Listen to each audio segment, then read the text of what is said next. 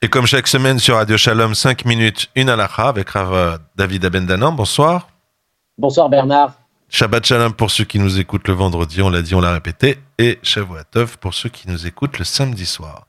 Alors on reste cependant, euh, euh, on va dire, collé à notre paracha et, et, et vous cherchez toujours euh, une halakha qui pourrait correspondre à ce dont on vient de parler. Alors aujourd'hui, on va s'intéresser, c'est quoi la différence entre un neder, on entend toujours, on a toujours des copains qui disent euh, blin neder, on le dit nous-mêmes, et, et jurer, un serment, une chevoie, comme on dit en hébreu.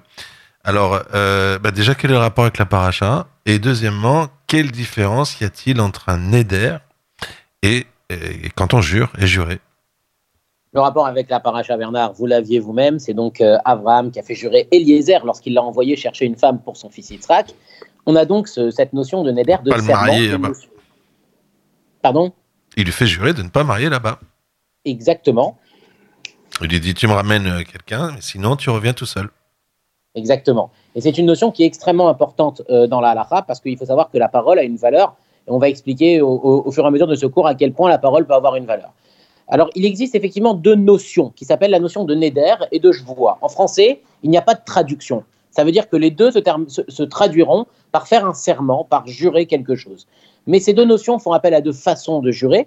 Neder, c'est lorsque je m'interdis un objet. Donc, euh, par exemple, j'interdis, je m'interdis d'utiliser tel livre, je m'interdis d'utiliser telle table, je m'interdis donc un objet. Et je vois, c'est lorsque je m'engage personnellement à faire quelque chose. Je jure que j'irai là-bas, je jure que je ferai ça. Alors, alachiquement, ça change quoi? Alachiquement, ça change que quelqu'un qui ferait la joie, donc qui jurerait, qui prendrait sur lui, par exemple, de ne pas mettre les tefilines. Donc, il a fait une joie de ne pas mettre les tefilines, ça ne fonctionne pas. Étant donné que lorsque nous étions sur le Har Sinaï, sur le mont Sinaï, nous avons tous fait la joie, nous avons pris sur nous d'accomplir les mitzvot de la Torah. En revanche, celui qui ferait le neder de ne pas utiliser une paire de tefilines en particulier, eh bien là, le neder fonctionnera. Et même s'il prend sur lui de ne pas utiliser toutes les paires de tefilines du monde, le neder fonctionnera et il faudra, on verra au fur et à mesure du cours là aussi, qu'il fasse un processus pour annuler ce neder qu'il a pris. Alors, grosse question. Est-ce qu'il est convenable de faire des nédarim Je sais que le judaïsme, il n'aime pas bien. Quand... Il n'aime pas. Parce qu'après, en général, on a du mal à respecter. Mais on peut aussi demander pourquoi on va faire un, un dans la mesure où euh, je les accomplis toujours. Ça, ça peut être une première question. Puis on peut se demander ensuite, qu'est-ce qu'il en est dans des situations difficiles? Euh, Est-ce qu'il y a une mitzvah aussi à prendre sur soi des choses qui sont supplémentaires? Vous posez plusieurs questions là, Bernard. Effectivement, beaucoup, hein. il y a dans le judaïsme, le Shulchan Aruch, dans le Yoredea, Ilchot Nedarim, les lois des Nedarim, nous dit Al Agil Benedarim, ne t'habitue pas à jurer. Et le Shulchan Aruch rajoute Kol Anoder Afalpi Shemekaimo Nikra Racha. Tout celui qui prend sur lui des Nedarim, des, serments, qui jure des choses, même s'il les accomplit, ça s'appelle un Racha, ça s'appelle un mécréant. Et Nikra Choté rajoute le Shulchan ça s'appelle un fauteur, même lorsqu'on les accomplit. C'est-à-dire que la halakha nous demande, même si je sais que je vais accomplir mon éder, de ne pas prendre sur nous, de ne pas faire des nédarim, de ne pas prendre sur nous des nédarim en plus. Alors, il y a des situations où, par contre, il va y avoir, on va dire, euh, une, euh, différents avis dans les décisionnaires. Autant là, dans les situations de la vie courante, de la vie de tous les jours, Shulchan Aruch nous dit de ne pas faire de néder. Il ne faut pas, même si je sais que je vais l'accomplir. Autant, par exemple, dans une situation, nous de douleur, une situation difficile où la personne prend sur lui un éder pour dire voilà, je prends sur moi de, de, faire telle chose pour la refouach les l'un d'un tel et il fait un éder. Dans toutes ces situations-là, il y a par exemple une marloquette, il faut savoir, entre les poskim. Certains pensent que c'est autorisé dans des situations pareilles. Certains pensent carrément, Tosfot pense que c'est une mitzvah dans ces situations. Et il y a d'autres avis, notamment Shtam et Koubetset et le Rajba, qui pensent que là aussi, il y a une interdiction de jurer. Il y a aussi des situations où on pourrait prendre sur nous un éder pour nous encourager à faire une mitzvah. Là, ça va être autorisé, quelqu'un qui va faire prendre sur lui le neder, bien que il y a normalement déjà, là je vois, de, par exemple, de- depuis le- le- don de la Torah, on a pris sur nous de mettre les tefilines tous les jours, eh bien quelqu'un qui se rajouterait en plus de sur lui le serment, de les mettre, eh bien ce serment qu'il prendra en plus, ça, ça va être autorisé, ce sera même encouragé, parce que grâce à ça, ça lui permettra d'accomplir avec plus de conviction et de façon plus régulière les mitzvot que de toutes les façons, il est déjà obligé d'accomplir. Est-ce qu'il y a des nédarim qui sont invalidés automatiques? Ou bien le contraire, des nédarim qui se valident automatiquement? Oui, il y a des nédarim qui sont invalidés automatiquement. La Mishnah nous en cite quatre sortes. Par exemple, les nédarim qui sont faits dans le cadre d'une négociation. Ça veut dire euh, quelqu'un qui sera en train d'acheter un objet et, il jure, ben, je, le payerai, je jure que je le payerai pas plus que tel prix, ou le vendeur lui jure, je jure que je ne te le vendrai pas plus que tel prix. Chachamim considère que ce ne sont pas des Nedarim, ce sont, c'est de la négociation et il n'y a pas besoin de faire Atarat Nedarim, d'annuler dessus. Quelqu'un qui fait des Nedarim ridicules, l'Agmara rapporte, j'ai vu, j'ai jure que j'ai vu un chameau qui volait ou des choses comme ça. Il y a, des situations aussi où quelqu'un pourrait faire un Neder euh, parce qu'il est forcé à le faire. Et vous savez que je vous invite à, regarder, à rechercher historiquement. Il y avait des situations comme ça, même en France, hein, où on forçait les Juifs à faire des nédarim dans certains cas. Eh bien, ce néder-là, il n'a pas de valeur. Et donc, dans ces situations-là, le néder n'a pas de valeur. Il n'y a pas besoin de l'annuler.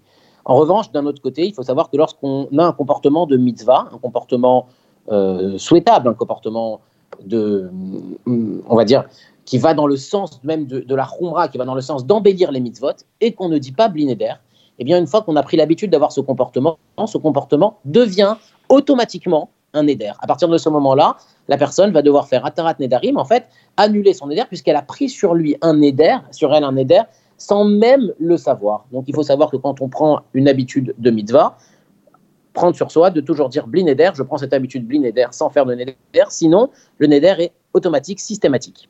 Je me souviens, je crois hein, que si je dis je fais le neder de ne pas circoncire mon fils, c'est automatiquement invalidé parce que non, tu circonciras ton fils et point barre. Mais je suis pas. Vous vous rappelez, c'est ce qu'on a appelé au début la vois Donc en fait, c'est pas un éder, c'est une vois puisque c'est sur une action. Et cette vois là elle n'est pas validée parce que effectivement, depuis le Mont Sinaï, on avait déjà la vois inverse. Ouais, fait le contraire. Tu circonciras ton fils. Allez, on va être très juif de France. Bémet sur ma vie, sur la vie de je sais pas quoi, sur euh, bah, c'est un éder et, surtout est-ce que c'est autorisé? Parce que bon voilà, c'est juste. Euh, euh, je sais pas, c'est souriant, quoi. Oui, alors c'est souriant, ça rentre dans le, dans le, champ lexical euh, habituel des, des, promesses. Et on pourra analyser, en fait, si vous voulez, on va analyser rapidement chacun de ces termes. Béhémet, c'est un terme qui est problématique, puisque d'après certains, Béhémet, c'est une façon de jurer. Et là, on a expliqué qu'il ne faut pas jurer pour rien. Euh, sur ma vie, Ravoid Yosef rapporte que c'est aussi, ça pourrait être grave parce que ta vie ne t'appartient pas. À l'intérieur de toi-même, il y a une Neshama. Cette Neshama, c'est une partie de Dieu. Donc, quelque part, est-ce que ce ne serait pas comme si tu jurais un petit peu sur Dieu? Donc, c'est aussi un terme à, éviter. Après, sur le kotel, sur la mezouza, tout ça, ce sont des termes qui ne veulent rien dire anarchiquement, qui n'ont aucun sens. Et dès lors que l'on mêle les parents dans le serment, sur la vie de et qu'on mentionne le nom d'un des parents derrière, là, on a un problème de kibud avaim, c'est ramené dans la halacha, et donc, du coup, c'est interdit. Ah, c'est marrant parce que, je dis marrant. Euh, je croyais, moi, que dire sur la Torah, c'est interdit parce que c'est pas, euh, on s'amuse pas avec euh, des sujets pareils. Mais bon, vous Alors, j'ai pas, dit sur la Torah. Ah. ah vous avez bien fait attention. J'ai dit voilà, si on prend quelqu'un qui dirait sur la maison, sur des objets. Mais là encore, il faudrait pas qu'il l'attrape en main parce que sinon il rentre dans des problèmes qui sont beaucoup plus, dans des beaucoup plus problématiques. D'accord. J'ai fait un éder. Ou alors, je suis dans un doute. Euh, que dois-je faire pour m'en sortir? Alors, le temps imparti nous étant compté, on ne va pas rentrer maintenant dans la de comment s'en sortir, d'autant plus que ce sont des halachot compliqués. Mais en gros, allez voir un rave qui, s'entourera de deux autres personnes qui s'y connaissent en halakha, deux autres rabbanim, et il y a une procédure à faire lorsque quelqu'un a fait un éder et qui ne peut pas l'accomplir ou qu'il doit l'annuler. Le rave se chargera de mettre en place cette procédure, mais automatiquement, lorsqu'on a une question de Nédarim, c'est des sujets qui sont extrêmement complexes et graves, prendre le réflexe d'appeler un rave.